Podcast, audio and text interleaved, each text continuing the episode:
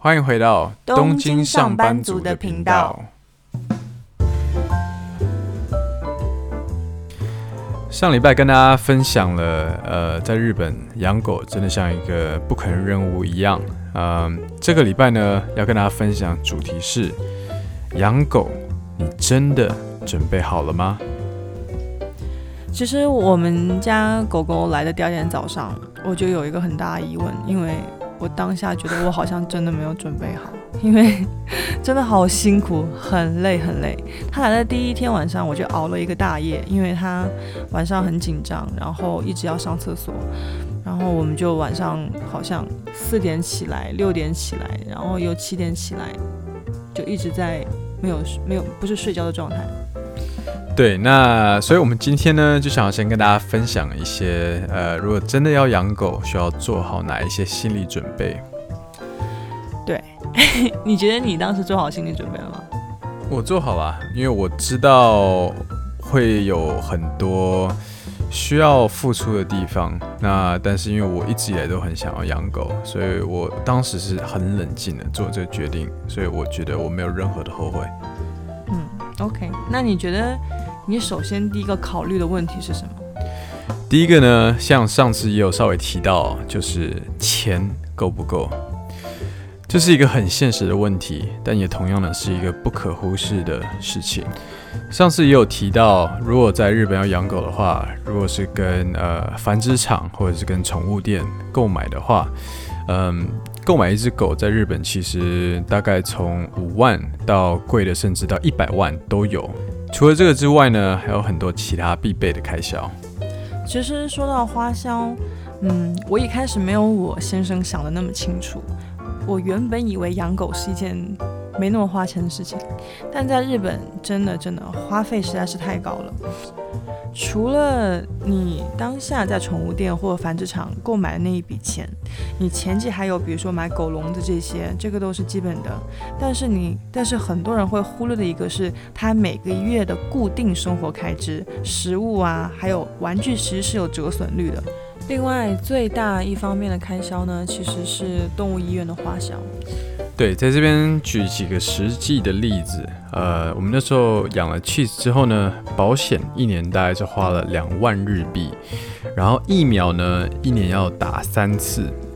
那当然，每个动物医院的收费也不太一样，但是通常疫苗呢，呃，一次大概会在五千到八千日币左右。那另外呢，当然还需要打狂犬病，狂犬病的疫苗呢就稍微便宜一点，大概在三千五百块日币左右。之后还有像驱虫，大概也是要几千块日币。那呃，当然很多人现在也会让自己的狗狗绝育，呃，那绝育的话呢，也是要看是公狗还是母狗。那公狗的手术呢，会比母狗来的要便宜，因为手术也相对的来说比较简单。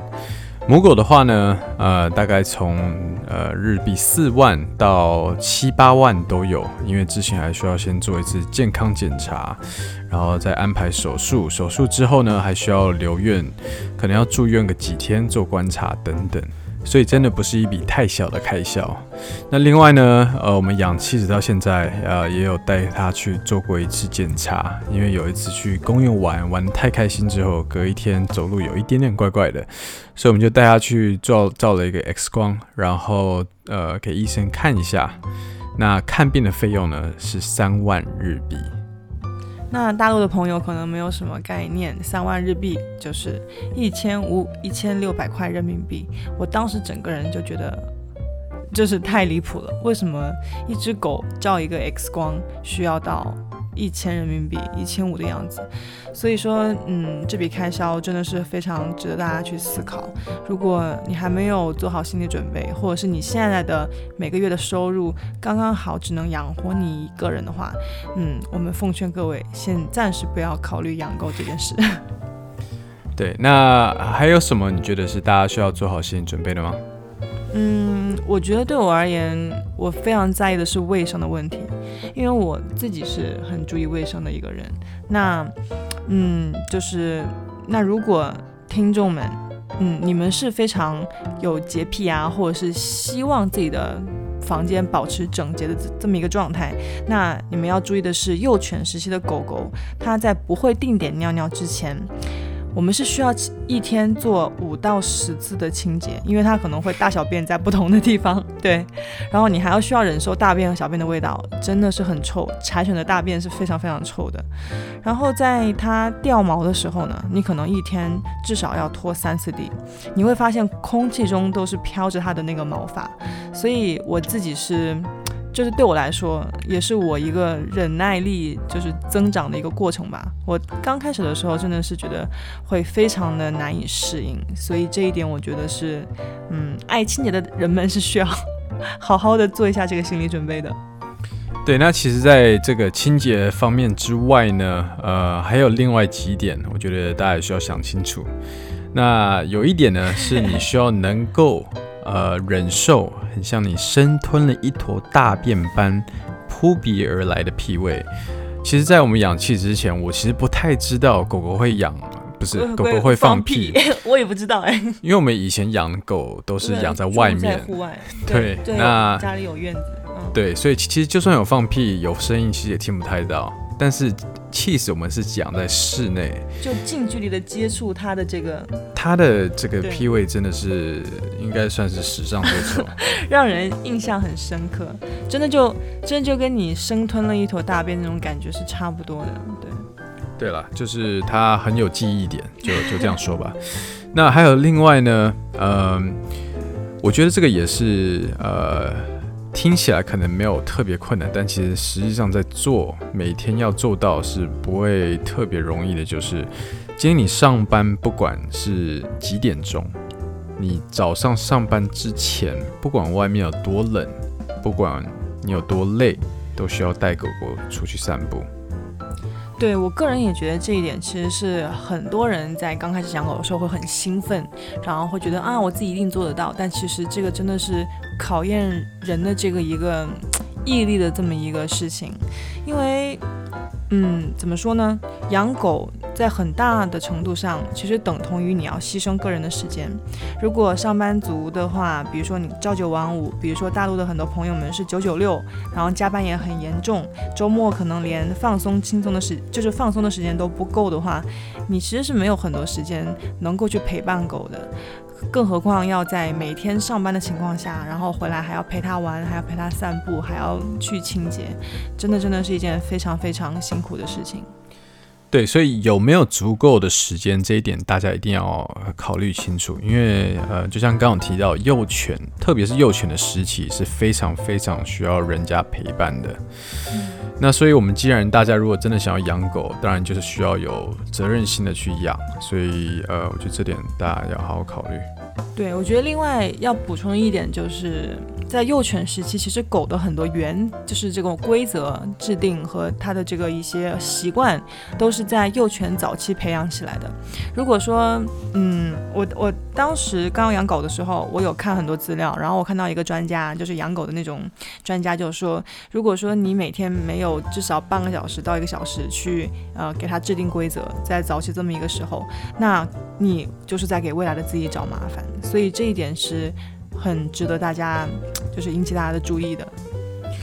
对，那还有另外一点呢，这点也是呃，通常不会被提到的，就是呃，你需要有呃很精准的这个准确度。什么准确度呢？就是你需要能够在狗狗大便之前，把卫生纸在狗狗的屁股正下方铺好，免得柏油路上。的狗大便清不干净，这点听起来很好笑，但其实很重要的。这一点其实是在日本生活的，就是各位需要考虑的，因为日本有非常严格的这个宠物的散步礼仪。嗯，这个我们稍后会讲到，就是你一定要把你的这个，嗯，宠物的大便带回家的。所以我们只是建议大家 在屁股正下方铺一张纸，因为你无法预测今天的大便是，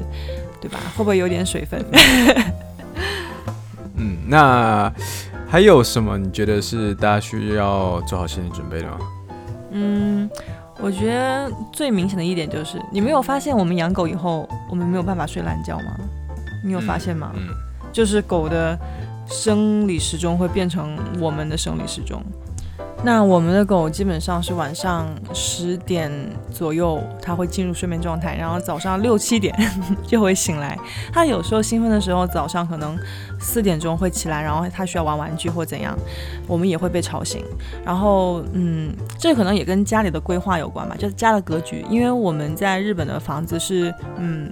没有没有房间的，没有隔间，没有隔，我们有隔间，但是没有一个单独的房间。那如果说是有两室一厅的朋友，狗养在客厅，应该有不会有这样的问题。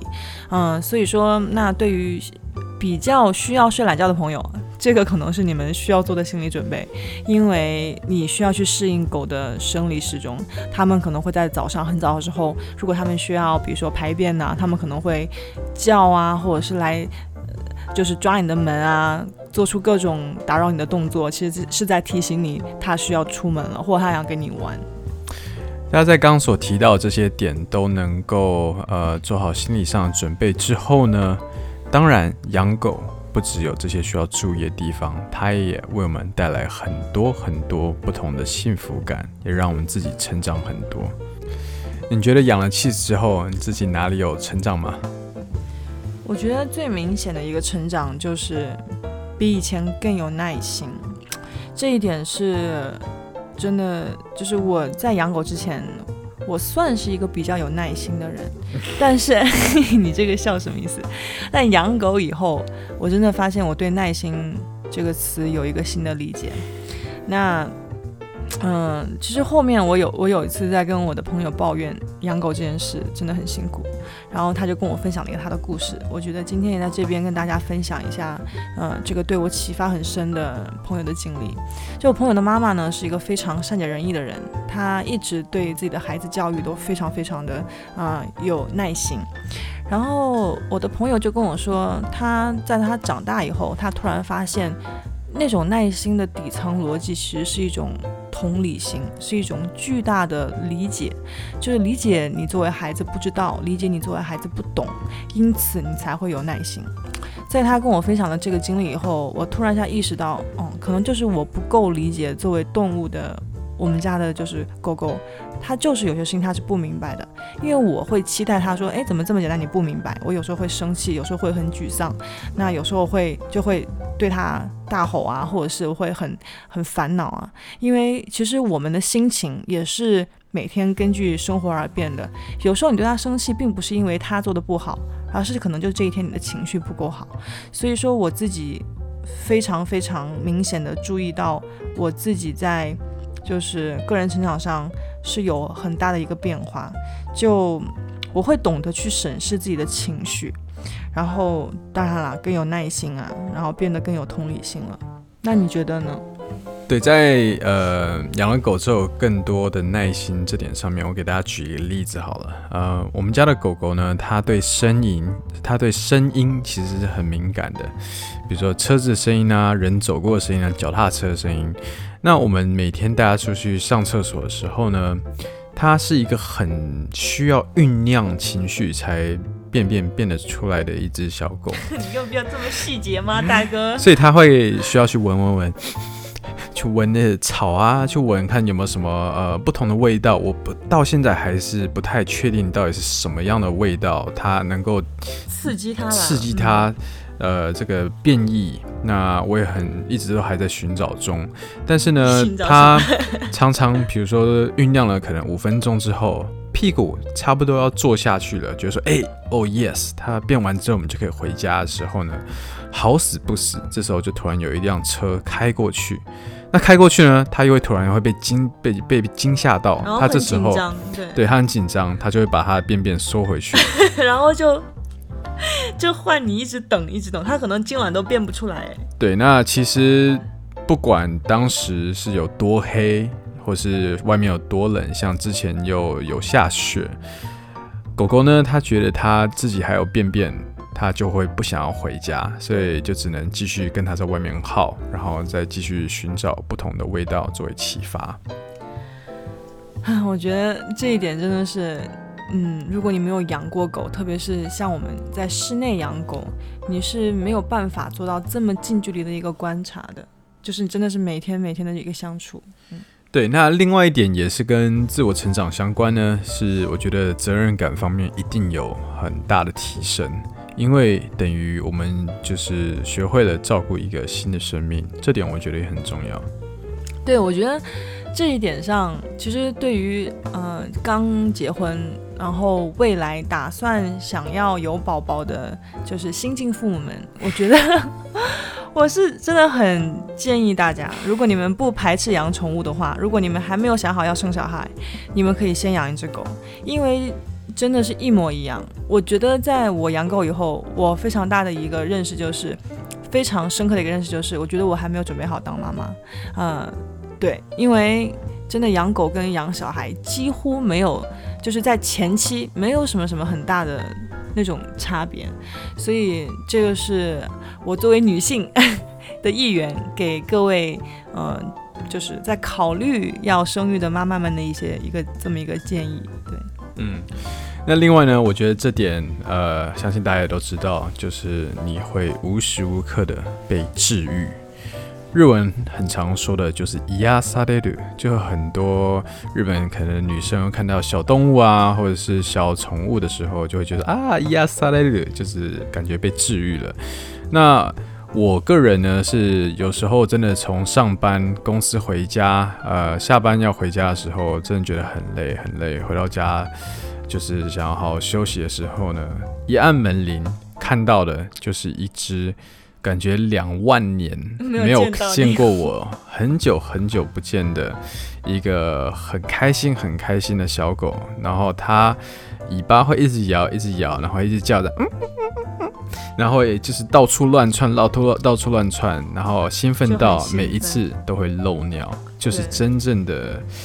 日本叫五雷熊，五雷熊，对，就是五雷系，五雷系，然后就是熊，那我也不知道熊什么，反正就是开心到漏尿就对了。那每一天都这样被迎接，其实这个是我相信人是做不到的。那只有狗狗会这么真诚的把它自己毫无保留的情感情感展现在你面前。没错，这点我觉得真的是没有任何东西可以替代。嗯。然后我觉得另一点是，你会发现，呃，家里永远是很干净的，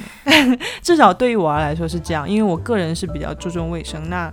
有了狗狗以后，那家里比以前更干净。我以前可能就是一周做三次清洁，现在就是每一天都得做清洁，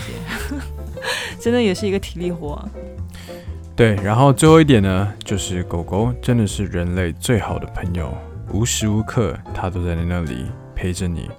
我觉得这当然是养狗最棒、最棒、最让你带来幸福感的一点。那接下来呢，我们也想要跟大家分享一些，呃，我们养狗到现在也差不多过了快要半年，想要跟大家分享一些建议。你觉得有什么建议可以跟大家分享的吗？嗯，作为我而言，我觉得，呃。最重要的一个建议就是，就像我刚刚才有提到过的，就跟大家要做心理准备那一点是相关的。就是如果你们工作很忙的话，我是建议大家不要养狗，因为，嗯，幼犬真的跟人类的婴儿是没有什么差别的，在早期，所以它是很需要照顾和陪伴的。那最重要的是呢，就是狗狗的习惯和原则也是在早期形成的，如果没有建立好。他的这个规则意识，你在未来其实是跟自己在添很多很多麻烦，他可能会拆家呀，会很有一些不好的习惯，所以这一点是嗯我的一个建议。然后第二点呢，嗯、这个是我们在养狗的时候才发现的哦，就是狗狗它是有一个社交期的，就其实狗也会有社交恐惧症。那呃这个那我们是在狗狗打完疫苗的。第二次就开始带狗狗散步了，那那个时候他才三四个月吧，那时候也很小，对吧？对，然后其实我们身边也有看到过几只狗呢，就是因为它在幼犬时期没有足够的去跟呃其他狗狗玩，没有足够的社交，嗯，没有去适应外面的世界了。对，最后它等于不知道怎么跟其他狗狗相处。我觉得这点其实是非常非常的可惜的，对。对，那对，我觉得这跟人一样啊，其实狗狗也是需要在很早的时候去学会去学会怎么样跟一个社会跟一个群体去相处。那这边可以给到大家的建议呢，就是首先我们要理解一点，散步对狗而言其实是一项工作。很多狗狗在一开始是很抗拒外出的，因为外面的世界有很多的他们不熟悉的声音啊、事物也好，对吧？那害怕是很正常。那我们需要做就是坚持两周，每天定点带它外出，先从近的距离开始，然后慢慢的扩展到远一点的地方。可以先抱在身上，让它去熟悉，就是你抱着它，它会比较有安全感。然后慢慢的让它自己下来走路，所以这个其实是需要一个过程，也需要狗狗的主人对它有一定的这个耐心。你还记得当时妻子小的时候，要带它出去散步，根本就是要了它的命啊！真的，从来没有看过一只狗太难了，发抖成那样。一踏出这个呃这栋大楼的门。就像歇斯底里般的往回跑，对，就真的很像有人要拿个斧头要砍他一样，就真的是非常非常的。但你有没有发现？你有没有发现一个问题？有可能这个是所有室内犬，就养在室内犬的，可能多多少少，但是每一只狗狗，当然这个程度上当然是会有差异。那我觉得气质算是非常非常严重，所以我们当时。就是就像刚提所提到的，每一天都一定带它出去几次，不管用抱的也好，用拖的也好，就是让它去习惯，让它知道说，我们当时可能也带一些小零食啊，就一出去就给它吃一点吃一点，让它知道说这个体验是好的。可是我们的狗是太害怕了。它连它最爱的零食哦，它在外面，它吃不下，它会害怕到水不喝，吃不下。所以，嗯，我觉得这一点是养狗的主人们需要提前注意的一点。对，那我们现在它也非常非常喜欢出去外面了，所以这个都是只是一个过程，就是需要坚持。那还有什么要给大家做建议的吗？我觉得有一点是我个人一开始非常坚持，我跟 David 先生因为这件事情争吵了很多次，就是关于狗是否要笼养。来，你跟我讲讲为什么当时你觉得不要笼养？因为我爱狗啊，我真的把妻子当做我的女儿一样，我希望狗狗是很自由的。我不希望狗狗是只能待在一个呃比较狭小的空间，希望它可以自由，想要去哪就去哪，做什么就做什么。我相信这个也是很多爱狗的这个小伙伴们也会有同样的这样一个顾虑，但其实我非常建议大家，就是我也是在查过很多资料以后，我非常认真的捍卫我的这个我的这个原则，就是一定要笼养，因为狗狗在早期这是一个非常重要的意识，就它要有一个边界，有一个空间自己空间的意识，它如果早期没有笼养的话，它有可能很有可能会形成很多不好的习惯。比如说拆家，比如说咬各种东西，它就是这种危险度其实是很高的，这种潜在的嗯拆家能力是有的，所以嗯这一点如果大家感兴趣的话，可以上网去查一些资料。呃，我们其实笼养到最近六个月了，我们现在开开开始慢慢的就是。让它在呃笼子外面去呃去生活，自由活动，对，自由活动。然后我们外出的时候也会把它一个人放在家里，也把笼子打开。然后它现在是非常非常有边界意识的一只狗，它不会去做任何破坏的行为。然后在家就非常的乖，基本上跟你人陪在旁边，呃，跟它在一起的时候是一模一样的，没有任何的差别。然后另外，我非常想要给就是爱狗的小伙伴，你们。就是给到一个我自己的个人感受，就是包括我先生，他就是非常爱狗，然后他其实爱狗倒没有原则，就是我个人觉得很重要的一点就是一定一定要有自己的原则，在原则问题上是不可以让步的，要不然以后就是等狗狗长大了，它早期没有形成一些习惯，它可能就会骑在你头上欺负你。对，我先生其实现在能够说话这么容易，是因为早期的坏人都是我来做，所以对，如果各位有呃做好准备要养狗的话，请切记我的这个非常诚心的建议。对，我觉得今天呢，气质出人头地，呃，有一半也需要归功为呃他原本的个性，那另外一大半呢，就是需就需要归功为您的教导有方。另外还有两个建议，嗯，一个是我们认为在狗狗刚开始学技能的时候，有一个技能是不可以忽略的，就是静止的技能，它一定要知道什么东西是不可以做的。最后，我们建议大家避免在就是通过网络途径去，呃，选择狗狗，嗯、一定要在这个繁殖场或者是